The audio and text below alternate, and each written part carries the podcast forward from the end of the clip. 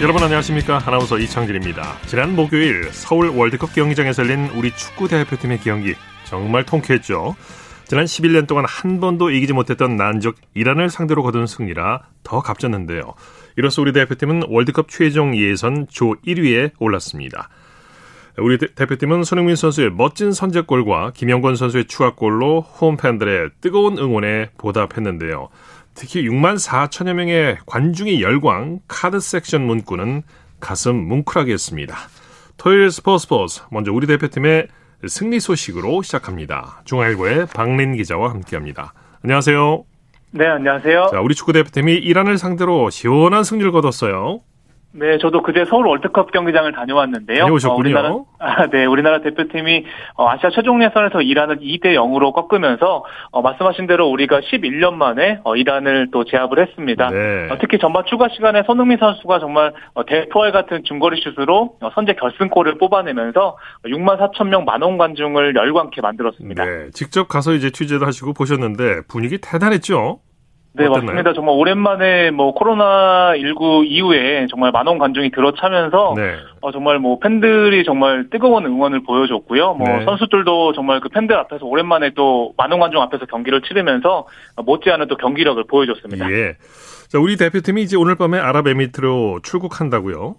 네, 잠시 뒤인 밤 10, 11시 50분 비행기로 두바이로 떠납니다. 예. 어, 한국 시간으로 29일 화요일 밤 10시 45분에 어, 두바이에서 아랍에미리트와 어, 최종 예선 최종 10차전을 치르기 위해서고요.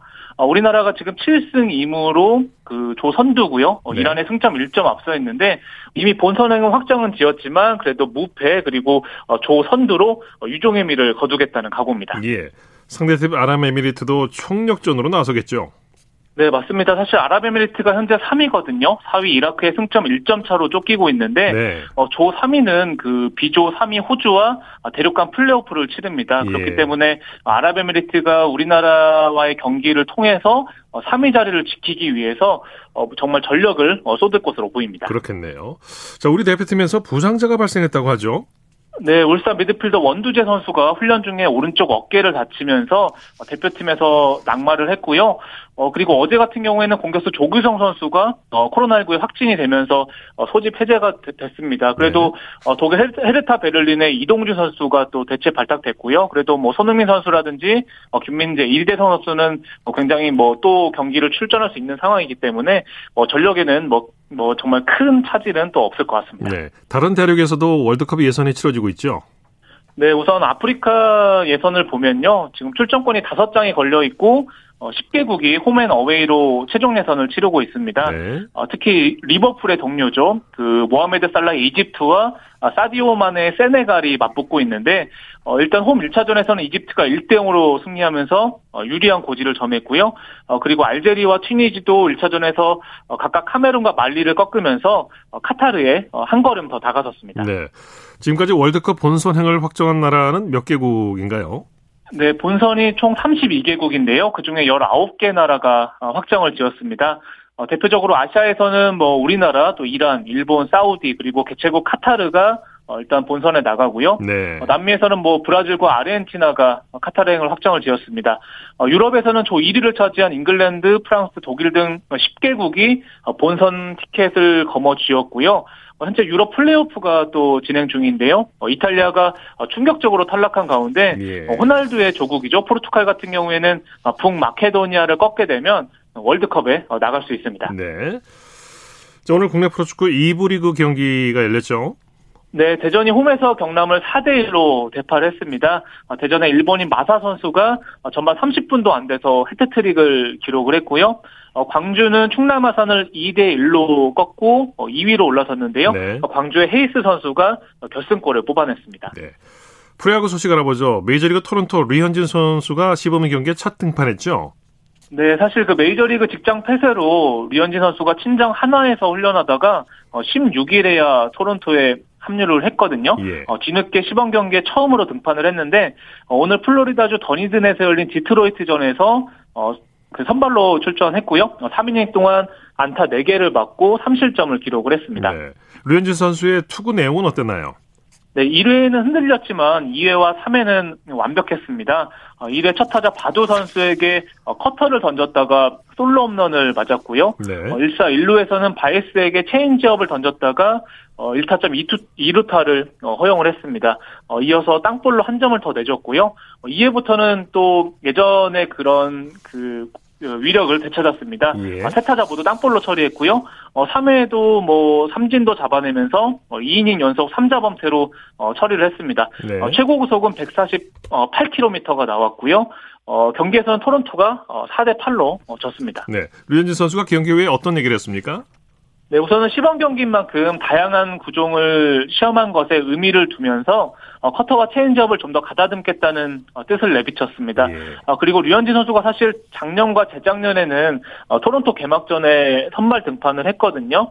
어, 그런데 올해는 그 베리오스와 가우스먼에 이어서 3선발이 어, 유력한 상황입니다. 그래도 네. 류현진 선수가 뭐 개막전 등판은 아니어도 괜찮고 최다 이닝을 던지고 최소 실점이 목표다. 또 이렇게 각오를 밝혔습니다. 네.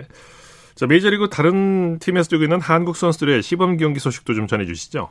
네, 샌디에이고 김하성 선수는 LA 다저스전에 7번 어, 타자 유격수로 선발 출전했거든요. 아쉽게 2타수 무안타에 어, 그쳤습니다. 네. 8회에는 어, 그 다저스 투수 마이클 라이트의 공에 등을 공을 좀 등 쪽에 맞으면서 또 신경전을 벌이기도 했고요. 어, 사실 그 샌디에고의 그 페르난도 타티스 주니어 선수가 손목을 다치면서 어, 김하성 선수는 그 시즌 개막을 하면 어, 주전 유격수로 또 시즌을 출발할 전망이고요. 네. 어, 그리고 피츠버그 박효준 선수 같은 경우에는 그 미네소타전에서 어, 1번 유격수로 선발 출전했는데 아쉽게 3타수 무안타에 그쳤습니다. 예. 국내 프로야구 시범 경기 결과도 알아보죠. 롯데가 LG를 꺾었네요. 네, 롯데가 잠실에서 LG를 6대 1로 제압을 했습니다. 어, 롯데의 젊은 선수들의 활약이 돋보였는데요. 네. 3년차 어, 선발 투수 최준용 선수가 3이닝을 어, 무실점으로 막았고요.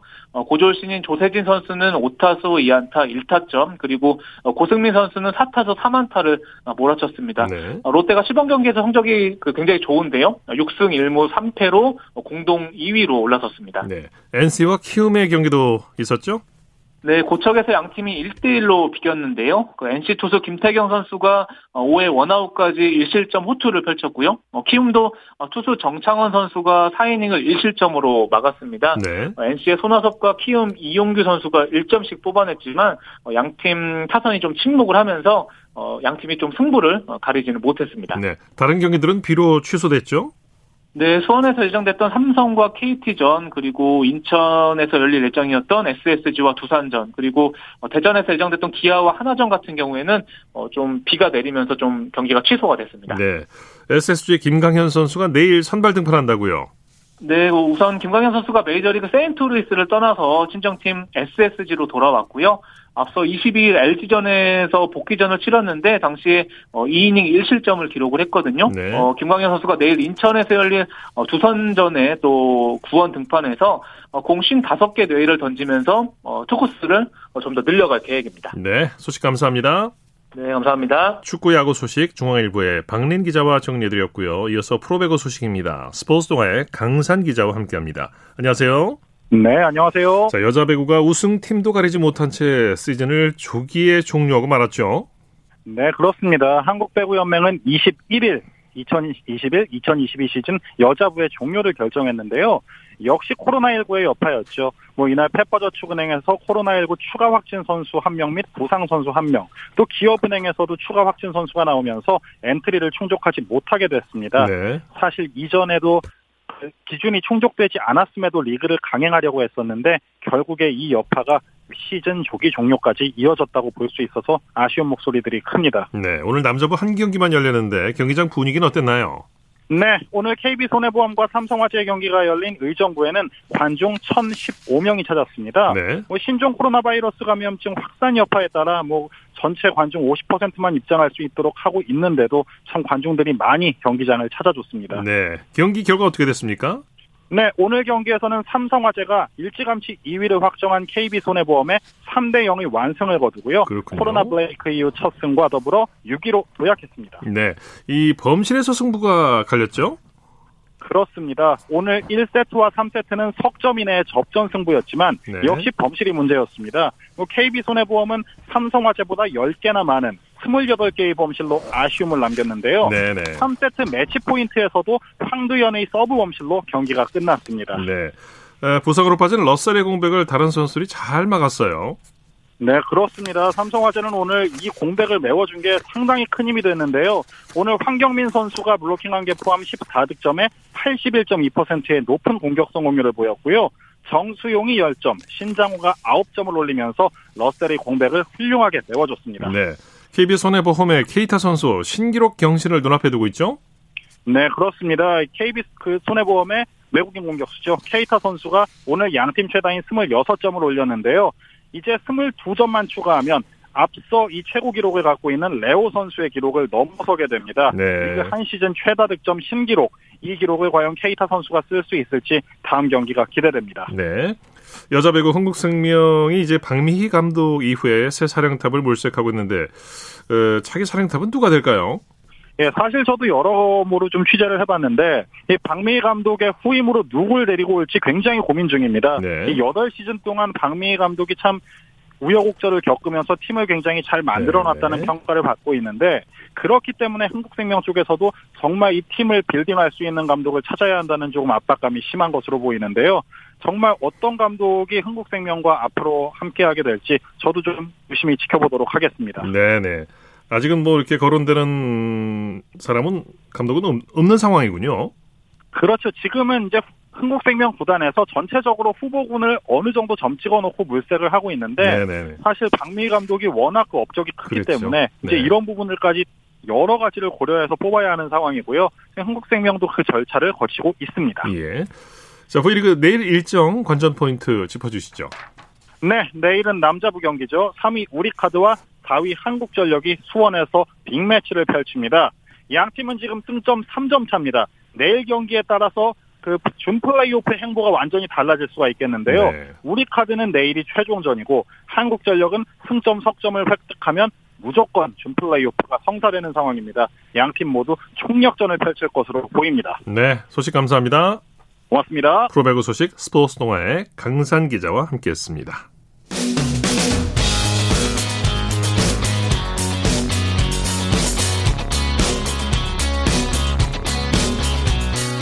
따뜻한 비판이 있습니다.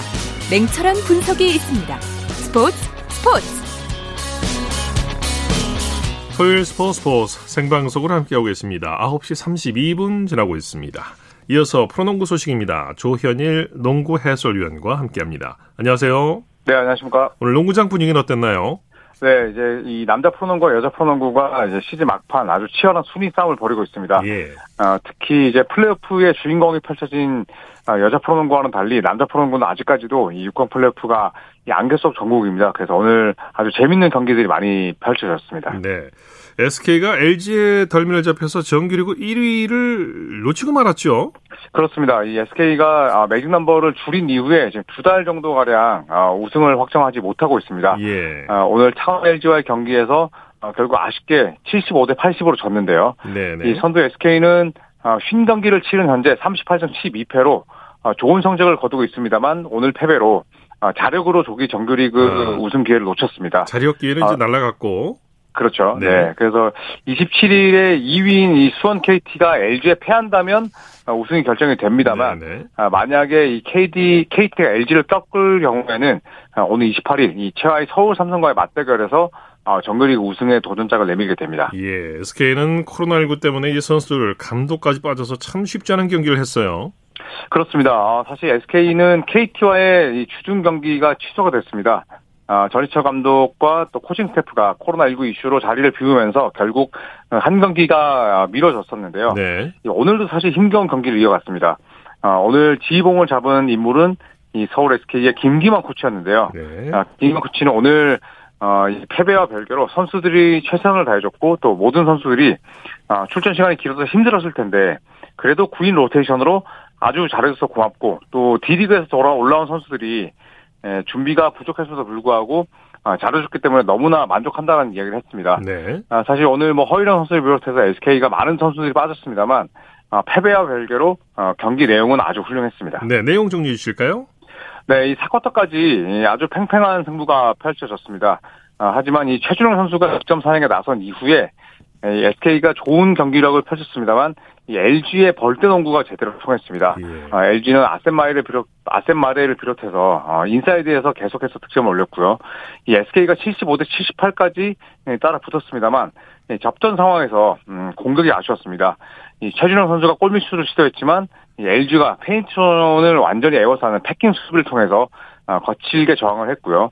아, 반대로 공격에서는 이 LG 이재도 선수가 어, 계속해서 자유투 득점을 만들어내면서 어, 팀 승리를 이끌었습니다. 오늘 네. 어, 이재도 선수는 3점슛 4개 포함해서 26득점을 올렸습니다. 네. 자, DB가 삼성의 진땀승을 거뒀네요. 네, DB의 이 하락세가 마침내 막을 내렸습니다. 오늘 네. 어, 서울 삼성 썬더스와의 이 원정 경기에서 82대 75로 승리를 따냈습니다. 아, 오늘 김종규 선수 활약이 돋보였습니다. 14점에 아, 리바운드 5개로 팀 승리에 힘을 보탰고요. 아, 김종규의 활약을 힘입어서 이 DB는 4연패 벗어나 반면에 예, 오늘 삼성은 홈에서 마저 패하면서 이 안방에서 10연패 늪에 빠졌습니다. 네. DB는 외국인 선수가 두 명이나 빠졌는데 허웅 선수가 해결사 역할을 해줬죠. 네, 말씀대로 DB는 오늘 외국인 선수뿐만 아니라 오늘 이상권 감독마저 이 몸살 증세 때문에 에, 지휘봉을 잡지 못했습니다. 네. 아, 어떻게 본다면 DB는 오늘 이 어, 이진으로 나섰다고 볼 수가 있는데 아, 하지만 오늘 주장인 김종규 선수 그리- 그리고 말씀대로 이 허웅 선수 활약이 돋보였습니다. 네. 아, 김종규 선수는 오늘 맹활약하면서 경기 끝나고 나서 이 분위기가 상당히 어수선했지만 아, 전술적인 부분보다는 이 분위기를 먼저 잡아가자고 생각을 했고 또 팬들에게 이 포기하지 않는다는 느낌을 주자고 이야기를 했습니다. 그리고 허웅 선수 역시 어, 내외곽을 오가면서 26점을 올렸는데 이 허웅과 김종규 선수가 오늘 40득점을 합작을 했습니다. 예. 자, 한국가스공사는 현대모비스를 꺾고 6연승을 거뒀네요. 아, 이 한국가스공사의 이 상승세가 상당히 매섭습니다. 예. 아, 오늘 경기 이 현대모비스마저 잡아냈는데요.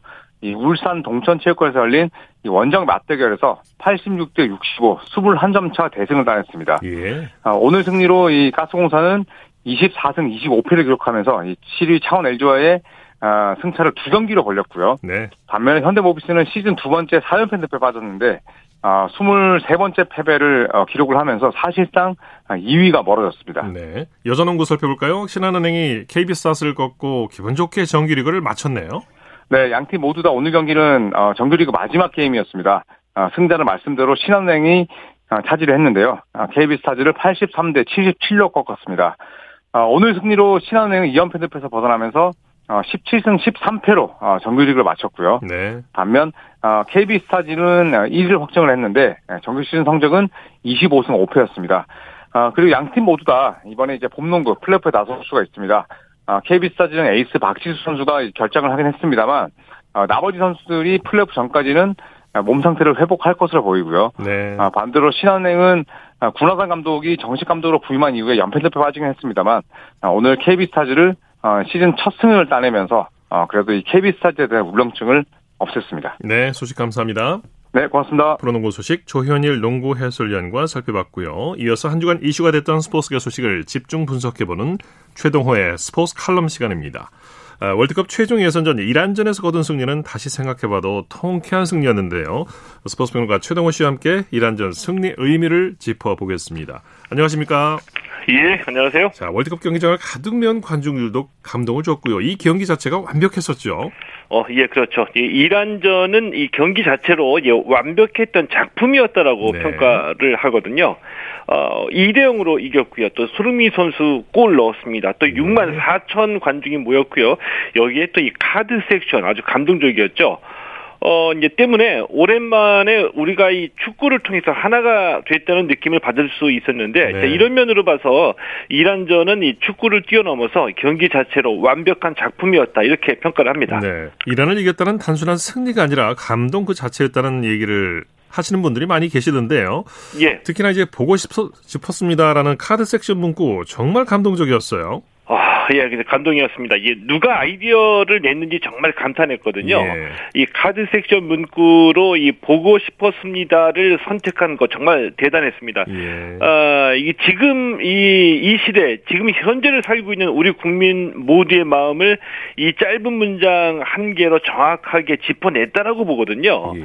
그 선수들은 팬이 보고 싶었고 팬들은 또 선수들이 보고 싶었다 뭐 이런 뜻이기도 하지만 이 보고 싶었습니다. 아, 이 코로나 시대를 살아가는 우리 모두의 가슴에 이딱 꽂히는 바로 그 한마디가 아닌가라는 생각이 들었습니다. 네. 어, 이 저는 이 보고 싶었습니다. 이 문구에서 어, 이 그동안 뭐 고생 많았어. 다 잘 될 거야. 이렇게 좀 어루만져 주는 그런 느낌을 받게 됐거든요. 네. 이 스포츠가 보여주는 통합과 위로의 의미를 이 한마디로 정말 잘 표현을 했죠. 네. 이 축구 대표팀이 정말 말씀하신 대로 스포츠만이 해낼 수 있는 통합과 위로의 역할을 잘 해낸 거예요. 어, 예, 그렇죠. 어, 이제 감동을 받았다라는 분들이 많이 계시는데, 이 감동을 받아, 받을 수 있었던 요인은 좀 몇 가지가 있다라고 보거든요. 네. 자, 우선은 이 카드 섹션 문구가 이 단순히 승리를 기원하는 수준이 아니었다는 거죠. 그러니까, 어, 이 최선을 다하자, 뭐 이기자, 1위가 되자 이런 차원이 아니라 이 축구를 뛰어넘어서 우리 국민의 현재 마음을 꿰뚫었기 때문에 이 소통할 수 있는 문구가 나왔다라고 보는 거고요. 네. 또 우리 선수들이 최선을 다했고요. 이 기대했던 수준의 경기력을 보여줬기 때문에 이 감동이 가능했다라고 봅니다. 네.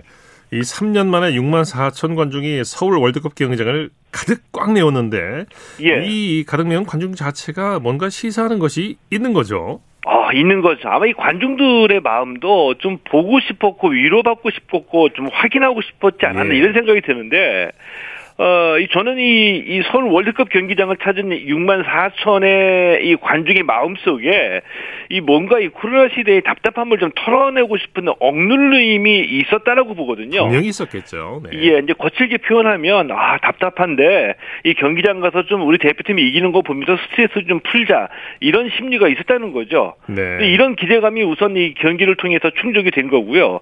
어, 또 서로가 이 서로 서로 함께 응원을 하다 보니까 네. 아, 다 나와 같구나. 나 혼자만은 아니었구나. 이런 이 동질감을 느끼면서 위로도 받고 또 이 대표팀이 2대 0으로 승리하니까 이 카타르시스를 느꼈을 거라고 보는 거거든요. 네. 이 모든 것을 꿰뚫는 일종의 이 통찰이 있었기 때문에 바로 이 보고 싶었습니다라는 게 문구가 나올 수 있었다라고 보고요. 네, 그러니까 네. 그래서 대단한 건데 어 그리고 또 한 가지를 보면은 이런 감동은 어 제가 보기에는 이 축구 대표팀이었기 때문에 가능하다 는 겁니다. 네, 네. 이 스포츠를 뛰어넘어서 대국민 메시지, 또 이 사회적 메시지를 어, 보낼 수 있는 거는 축구밖에 없다는 예. 얘기인데, 자, 그만큼 자, 우리가 생각하는 것보다 훨씬 더 이 축구 대표팀은 우리에게 이 정서적, 문화적으로 우리 모두를 대표한다는 어, 이런 그 상징성이 있는 거라고 볼 수가 있는 거죠. 예, 이번 경기 이번 승리가 단순히 이제 승리가 아니라 통합과 위로의 메시지를 전달해 줬다는 생각이 드는데 예. 이런 경우 과거를 돌아보면 이런 승리 이런 경기가 아, 있었죠. 어, 뭐 여러 차례 있었죠. 네. 어, 저, 제 기억으로는 그 2013년에 이 동아시안컵 일본전에서 어, 이제 붉은 악마가 내걸었던 이제 문구인데요. 이제 네. 역사를 잊은 민족에게 미래는 없다. 아, 네. 이 대표적이죠. 이제 물론 아, 이 문구는 이 정치적인 의미로 해석될 수 있었기 때문에 논란도 있었습니다. 예. 그런데 이 문구 자체만 보면 제가 보기엔 너무나 당당했고요. 예. 또 어, 충분히 우리 모두를 하나로 묶어낼 수 있는 문구였다라고 봅니다. 어, 여기에 또 이 98년 이 프랑스 월드컵 최종 예선전 한일전에서 봤던 어, 이 붉은 악마의 Let's Go to 프랑스는 아 정말 저는 잊지 못하겠는데요. 예. 그 일본을 이기자라는 이 단순한 의미를 훨씬 뛰어넘는 새로운 인식을 보여줬거든요. 네. 예, 함께 가자는 이 메시지, 이 정말 이 미래지향적이면서 라이벌이 무엇인지를 보여줬다라고 보고요. 네. 어, 또 이제 기억나는 것 중에 하나는 그 대표팀에서 뛰었던, 어, 예전에 그 이천수 선수, 일본 원정 경기에서 골 넣고서 이 속옷, 그러니까 언더웨어에다가 문구를 보여주는 어, 세리머니를 했는데 그 예. 문구가 제일교포 여러분 힘내세요 였습니다. 음, 네. 이 문구도 굉장히 좀 감동적이었죠. 예, 우리 모두를 하나로 묶어냈다는 생각이 드는데 이런 게 바로 예. 축구 대표팀이 갖고 있는 상징성 그리고 문화적 영향력이겠죠. 예, 맞습니다. 아, 그러니까 중요한 것이 이제 바로 이 스포츠 문화 그리고 이 문화적 영향력인데 이 스포츠가 이 단순히 이기고 지고 이것만 따지면은 뭐 지니까 분하고 이기니까 좋다. 그냥 이 수준에 머물러 있을 수밖에 없, 머물- 머물러 있을 수밖에 없거든요. 네. 어, 이렇게 되면 그냥 이 통합이 아니라 오히려 이제 갈등의 요인이 될 수도 있는 거죠. 네. 어, 때문에 이 스포츠 문화를 만들어내고 이 스포츠를 문화의 수준으로 끌어올리는 게 이제 바로 스포츠의 품격을 높이는 건데 어, 중요한 거는 무엇보다 이 스포 스포츠인들 스스로의 노력이 필요하다라고 그렇죠. 봅니다. 네. 예, 스포츠를 통해서 어 사회와 공동체 또 이 문화를 볼 수 있는 이 통찰력 있는 안목을 좀 길러야지 되고요. 뭐 단순히 지원해 달라, 투자해 달라 이렇게 매번 요구를 하는데 뭐 이런 요구도 물론 중요하지만 그것을 뛰어넘어서 우리가 사회 발전에 기여하겠다, 우리 사회의 발전에 이끌겠다 이런 비전을 좀 제시하는 것도 굉장히 중요하다라고 봅니다. 예, 말씀 감사합니다. 예, 고맙습니다. 최동호의 스포츠 칼럼 스포츠 평론가 최동호 씨와 함께했습니다. 쳤다 하면 홈런이고 슛 골이고 각본 없는 한편의 드라마. 그것이 바로 그것이 바로 손에 잡힌 우승 트로피. 목에 걸린 그 배달 너와 내가 하나 되는. 그것이 바로 그것이 바로 그것이 바로 꿈꾸던 스포츠. 꿈꾸던 스포츠. 꿈꾸던 스포츠 토요일 스포츠 스포츠 생방송으로 함께하고 계십니다. 9시 46분 지나고 있습니다. 이어서 스포츠스타들의 활약상을 살펴보는 스포츠를 빛낸 영웅들 시간입니다. 정수진 리포터와 함께합니다. 어서 오십시오. 네, 안녕하세요. 자, 오늘 지난주에 이어서 이영표 선수에 대한 이야기죠. 네, 오늘은 은퇴 이후의 삶을 조명해 볼 겁니다. 네. 일단 은퇴하자마자 이영표 선수에게 해설위원이라는 호칭이 붙었잖아요. 바로 2014 브라질 월드컵을 앞두고 저희 KBS 축구 해설위원이 된 건데요. 해설위원으로 본격적인 활동을 하기 전에는 강연을 하기도 했습니다. 네, 쪽집게 해설로 또 명성을 떨치기도 했죠.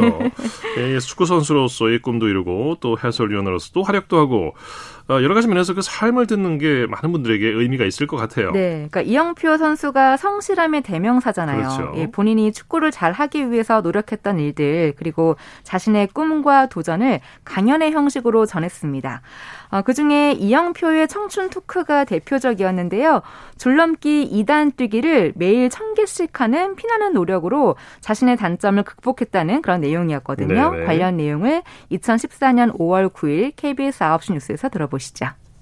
축구를 잘하기 위해 고등학생 이영표가 선택한 해법은 줄넘기였습니다. 2단 뛰기를 매일같이 천 개를 해야 되겠다라는 마음을 먹고 처음에 줄넘기를 시작했는데 어, 천 개 하기가 너무나 쉽지 않은 거예요. 처음에 100번을 하면 너무나 힘들어서 1단 뛰기를 하면서 쉬었어야 됐어요. 그러나 포기하지 않았습니다. 선수용 줄넘기가 두 번이나 끊어질 정도로 피나는 노력을 쏟아부었습니다. 2단 뛰기를 천 개씩 2년 동안 했을 때 저는 축구 경기장 안에서 가운데 떨어지는 모든 공을 제가 다 가져갈 수 있었어요. 여러분이 만약에 해야 되는 일을 먼저 하면요. 여러분은 나중에 하고 싶은 일을 하면서 살수 있어요. 남들이 하는 것보다 더 열심히 해가지고 이영표 선수가 축구 선수라는 꿈을 이룬 것처럼 저도 제 꿈을 꼭 이뤘으면 하는 바람입니다. KBS 뉴스 정현숙입니다. 예, 에, 이렇게 예, 선수로 활약한 이후에 본격적으로 이제 족집게 해설위원으로 활약을 하게 되죠. 네, 2014 브라질 월드컵에서의 활약은 정말 대단했습니다. 네. 재치 있는 해설, 특히 날카로운 분석에 근거한 정확한 예측은 물론이고 톡톡 튀는 말과 해설로 이영표 어록까지 나왔고요. 많은 사람들 놀라게 만 네, 놀라게 네. 했어요. 무엇보다 예견하는 해설로 화제가 됐습니다. 다른 전문가들과는 다르게 혼자서 스페인의 몰락을 예고했었는데 그 일이 실제로 벌어졌고요. 이탈리아와 잉글랜드의 경기 그리고 코트니부아르와 일본의 경기는 스코어까지 정확하게 맞췄습니다. 예. 관련 내용을 2014년 6월 15일 KBS 9시 뉴스에서 들어보시죠. 영원한 마수 일본이 등장하자 이용표 위원은 편파 중계가 걱정된다며 자신을 말려달라고 농담을 던집니다. 제가 일본 유니폼을 보는 순간 본능적으로 제가 선수 시절에 느꼈던 그런 감정이 되살아나서 하지만 우리가 공영방송 KBS 아니겠습니까? 제가 혹시라도 어떤 중심에서 벗어난다면 말씀 좀 해주십시오. 애매한 심판 판정에는 단호하게 지적합니다. 저만 맞나요? 카메라는 놓치지 않습니다. 오직 심판만 놓칠 뿐입니다. 후반에는 날카로운 분석으로 분위기 반전을 예측합니다. 지금부터 10분 안에 코트디부아르가 골이 터져준다면 승리할 가능성이 있고요. 코트디부아르는 정확히 5분 뒤 동점골, 다시 2분 뒤 역전골을 터뜨려 2대1로 승리했습니다. 이영표 위원은 또 이탈리아와 코트디부아르의 승리는 물론 스코어까지 정확하게 예측해 네티즌들에게 뜨거운 반응을 일으켰습니다. 그 예측을 그냥 예측으로 받아들여 주셨으면 좋겠고 제, 저에게 특별한 능력 없고요. 네, 그냥 말 그대로 평범하고요. 재미와 내용, 정확한 전달력까지 3박자를 갖춘 이영표 위원의 해설로 월드컵의 흥미가 더해지고 있습니다. KBS 뉴스 이진석입니다.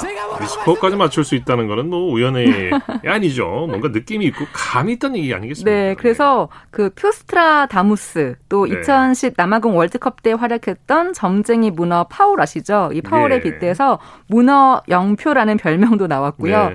SNS 이모티콘까지 등장했습니다. 내공인 거죠, 사실은. 네. 네. 그러니까 그냥 나오는 게 아니잖아요. 여러 해외 리그에서 선수 생활을 했던 경험들 그리고 국가 대표로서 여러 국가 의 팀들과 경기를 해본 게 이 해설의 질을 높인 건데요. 이영표 해설가의 활약은 국내뿐만이 아니라 그 BBC와 인터뷰를 했을 정도로 해외에서 어, 큰 관심을 갖기도 했습니다. 네, 이 꼼꼼하게 또 해설위원으로서 준비를 많이 했다고 해요. 네, 또. 끊임없는 연구를 바탕으로 예측의 근거를 제시했기 때문에 네. 또 팬들의 신뢰가 높았는데 그 명품 해설의 비법은 비밀 노트였습니다. 예. 네, KBS 해설위원이 된 후에 한 경기도 빼놓지 않고 각 팀의 전술과 선수들의 장단점을 기록했는데요. 적어서 보려고 했던 게 아니라 적으면서 머릿속에 입력하는 예. 거라고 합니다. 네, 그러면서 해설의 국가대표로 떠올랐고 경기 현장에서는 또 후배들에게 조언을 하기도 했는데요. 대선배니까 할 수 있는 조언이 아니었나 싶습니다. 네. 네. 해설가를 활약한 후에 축구 행정가로서 이제 활동을 하고 있죠. 네, 지난 2017년도부터 한국 프로축구 선수협회, 2020년 말부터는 강원FC 대표이사, 그리고 지난해부터 는 대한축구협회 부회장으로 활발하게 활동하고 있는데요.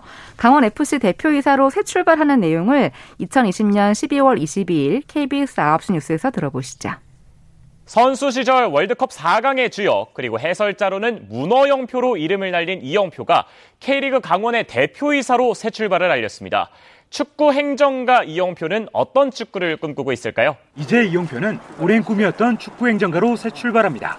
고향팀인 강원의 대표이사로 선임돼 K리그 사상 최연소 사장이 됐습니다. 행정과 시스템이 정말 중요하구나라는 사실을 제가 느끼게 돼서 책임감도 있고 또 기대감도 있고 또 약간 설레임도 있고 이용표는 유럽과 미국 등에서 경험하고 배운 선진 시스템을 K리그 실정에 맞게 접목하겠다는 생각입니다. 재정적으로도 선순환 구조를 만들겠다며 축구 전용구장 건립도 적극 추진할 계획입니다. 전용구장이 생기게 되면 축구가 강원 도민의 삶 속에 깊숙이 들어가는 어떤 문화의 일부, 삶의 일부가 될 거라고 저는 확신하기 때문에 하루빨리 강원에도 축구 전용구장이 생겼으면 하는 것이 제 바람이고 KBS 뉴스 사무림입니다. 예. 네, 앞으로도 한국 축구의 발전에 큰 역할을 해주시길 바랍니다. 네. 스포츠를 빛낸 영웅들 정수진 리포터와 함께했습니다. 수고했습니다. 네, 고맙습니다.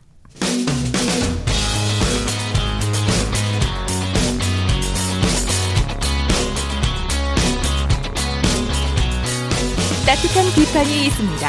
냉철한 분석이 있습니다. 스포츠 스포츠. 이어서 한 주간의 해외 스포츠 소식 정리합니다. 월드 스포츠 연합뉴스 영문뉴스부의 유지호 기자와 함께합니다. 안녕하세요. 네, 안녕하세요. 여자 테니스 세계 1위 애슐리 바티가 25살에 충격의 은퇴 선언을 했네요. 네, 바티는 지난 23일 수요일 아, 자신의 인스타그램을 통해 테니스가 내게 준 모든 것에 감사하고 뿌듯함과 네. 성취함을 느끼며 떠난다고 은퇴를 발표했습니다. 어, 바티는 2019년 프랑스 오픈에서 첫 메이저 단식 우승을 차지한 뒤에 3년 가까이 세계 1위 자리를 지켰던 선수고요. 작년 윔블던 우승에 이어서 올해 1월에는 호주인으로서는 44년 만에 처음으로 호주 오픈에서 우승을 차지하기도 했습니다. 네. 어, 또 세리나 윌리엄스의 뒤를 이을 차세대 스타로 주목받았었고요. 특히 호주 오픈 우승 뒤에는 국민 영웅으로 떠올랐는데 어, 이 호주 언론에 따르면 올해 호주에서 테니스를 배우는 어린이가 작년에 비해 30%나 늘어났다고 합니다. 예. 어, 프랑스 오픈을 두 달여 앞두고 돌연 은퇴를 선언했는데 어, 그는 테니스에 모든 에너지를 쏟아부었고 더 이상 줄 것이 없다면서 이제는 코트를 떠나 다른 꿈을 쫓겠다고 했습니다. 네, 바티가 코트를 떠난 게 사실 이번이 처음이 아니죠. 네, 그렇습니다. 2014년 말에 갑자기 테니스를 그만두고 호주의 프로 크리켓 팀에 입단해서 화제를 모았었던 적이 있었고요. 예. 또 2020년에는 호주의 지역 골프 대회에서 우승하기도 했는데 어, 이번 은퇴 발표를 두고 전 세계 1위 시모나 할레프 선수가 바티에게 어, 이제는 골프 메이저 대회에서 우승하는 게 아니냐는 말을 건네기도 했습니다. 네. 아, 하지만 바티는 테니스에서 은퇴한다고 공식적으로 밝힌 것은 아, 자신이 스스로 밝힌 건 이번이 처음이라면서 이전에도 코트를 떠난 적이 있지만 지금은 느낌이 다르다고 했습니다. 예. 올해 호주 오픈 우승자 테니스 우승자 라파엘 나달이 갈비뼈를 다쳐서 6주간 뛸 수 없게 됐다고요.